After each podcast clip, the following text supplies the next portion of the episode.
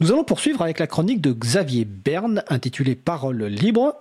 Xavier Berne est journaliste à Next Impact et dans sa chronique, Xavier nous parle de l'actualité politique et juridique du numérique. C'est assez marrant par rapport à la question de tout à l'heure, euh, mais c'est le titre de sa chronique. Et, et, on va pas totalement changer de sujet, vu que le sujet du jour, c'est la plateforme de pétition mise en place par le Sénat. Euh, déjà, Xavier, est-ce que tu es avec nous au téléphone? Et bonjour. Oui, je suis là. Bonjour. Alors, le Sénat donc a ouvert le mois dernier une plateforme de pétition en ligne basée sur le logiciel dont on a parlé tout à l'heure, euh, Decidim, et qui permet notamment de demander l'inscription d'un texte à l'ordre du jour du Sénat. Xavier, peux-tu nous expliquer un petit peu comment cela fonctionne? Oui, bien sûr. Alors cette plateforme qui a effectivement été lancée euh, fin janvier, elle permet deux choses. La première, en fait, c'est de proposer l'adoption d'un texte législatif, c'est-à-dire qu'en fait, les citoyens peuvent demander à ce que les sénateurs se penchent sur une proposition de loi en particulier. Et deuxièmement, les citoyens peuvent aussi demander la mise en place de ce qu'on appelle une mission de contrôle, afin que les sénateurs mènent différentes auditions, enquêtes, un peu comme euh, on l'avait vu lors de l'affaire Benalla. Donc après, concrètement, pour euh, déposer une pétition, en fait, c'est vraiment très simple pour qui a l'habitude de se servir d'un ordinateur faut faut s'authentifier sur la plateforme donc de pétition du Sénat en utilisant par contre le, le dispositif euh, dit France Connect. Vous savez, ce, ce, bouton en fait qui permet de se connecter avec son login et mot de passe euh, euh, qui fonctionne par exemple sur le, le, site des impôts ou de l'assurance maladie.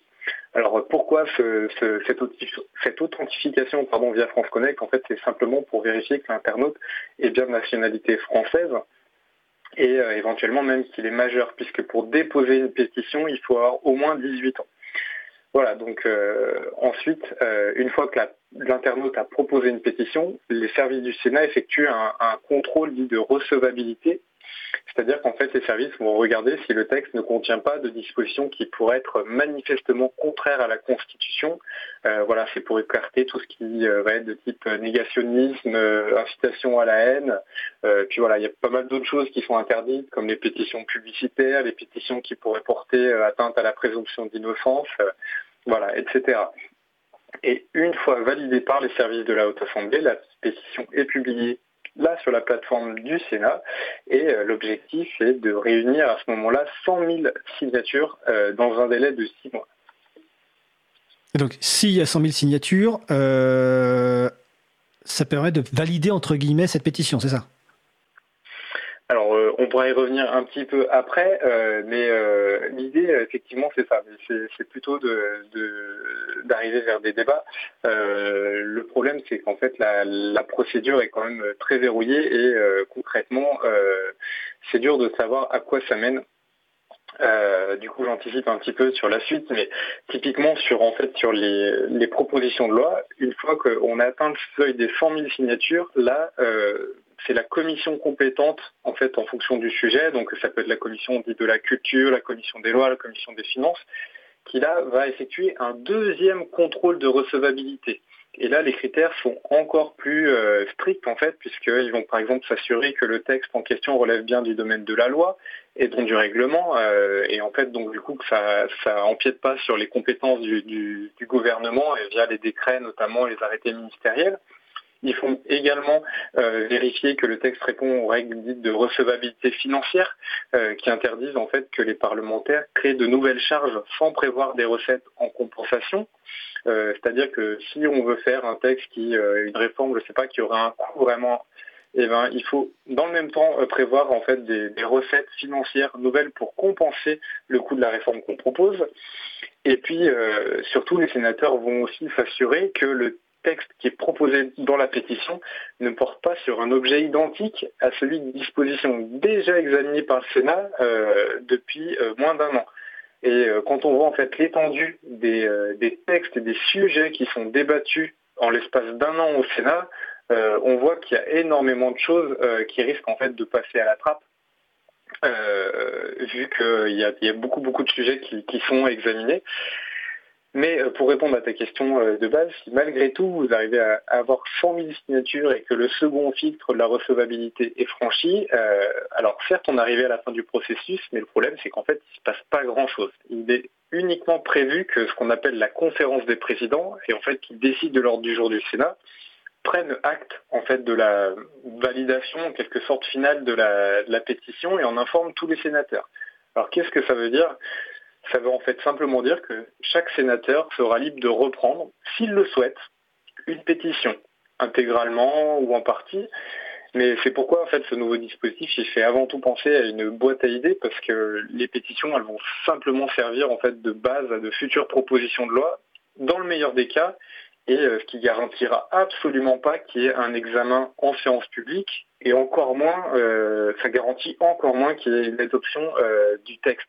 Parce que voilà, je vous le rappelle que, je vous explique pour ceux qui ne le savent pas forcément, l'essentiel en fait des textes qui sont adoptés euh, à l'Assemblée comme au Sénat sont d'origine gouvernementale. Ils proviennent du, de l'exécutif. Et les parlementaires, eux, ils ont beau pouvoir déposer des propositions de loi, il y a les, règles en fait d'inscription à l'ordre du jour font qu'en fait c'est la majorité qui a la main haute en fait sur les textes qui sont débattus. Et euh, voilà, je crois qu'il y a un peu moins de 10% des textes adoptés chaque année par le Parlement qui sont d'origine parlementaire. Donc euh, voilà, on voit quand même assez clairement qu'il risque de pas ressortir grand-chose de, euh, de toutes ces pétitions. C'était important de rappeler cette différence entre un projet de loi donc, qui vient du gouvernement et la, partie proposition de loi. Mario Dill sur le salon web nous dit que c'est un, joli truc sur le papier, mais en fait une procédure euh, bien longue. Il y a Étienne qui nous dit serait-ce de la poudre de perlimpinpin euh, Donc avant de répondre à la question sur la poudre de perlimpinpin, euh, ça fait deux semaines que le site a ouvert ses portes. Est-ce qu'il y a déjà des premières pétitions qui ont été euh, soumises? Alors euh, oui, il y a une, à peu près une trentaine de, pétitions euh, qui sont essentiellement faites pour des propositions de loi. Comme je vous l'expliquais au début, il y a aussi en fait la possibilité de faire des demandes de missions de contrôle. Alors là, sur les missions de contrôle, il y en a quelques-unes. J'ai vu que ça tournait pas mal autour de la question de la souveraineté nationale, des effets de l'entrée de la France dans la zone euro. Donc euh, on voit aussi que malgré tout, sur ce type d'outils, il y a des fois certains euh, courants de pensée, on va dire, qui arrivent à se, mobiliser pour euh, mettre euh, certaines choses à l'ordre du jour. voilà. Pour après, sur les pétitions, sur les, propositions de loi, voilà, pour donner quelques exemples, il y a des choses sur l'abolition de la chasse à cours, sur la TVA réduite sur les produits bio. Il y a des personnes qui demandent l'interdiction pure et simple du démarchage téléphonique. Là, pour rebondir par rapport à ce que je disais tout à l'heure, typiquement, c'est quelque chose qui n'arriverait pas à son terme puisque sur le démarchage téléphonique, je sais que ça a été débattu il n'y a pas très longtemps. Euh, autre exemple, il y, a, des choses sur la réunification de la Bretagne, il y a des choses sur la reconnaissance du vote blanc. Euh, voilà, c'est quand même très, euh, très, très vaste. Après tout, c'est aussi à ça que servent les boîtes à idées, parce que finalement, ça ressemble plus à une boîte à idées qu'à autre chose, pour le moment en tout cas. Après, on verra si des sénateurs et des sénatrices s'en emparent pour porter une proposition de loi avec les réserves que tu as mises euh, au début.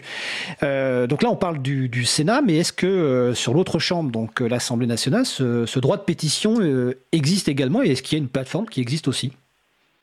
Alors pour l'instant, il n'y a pas de plateforme mais ça devrait arriver. Parce qu'en fait, l'année dernière, les députés ont, euh, réformé leur règlement et euh, il est prévu justement qu'il y ait là aussi une plateforme de pétition en ligne euh, qui soit mise en œuvre.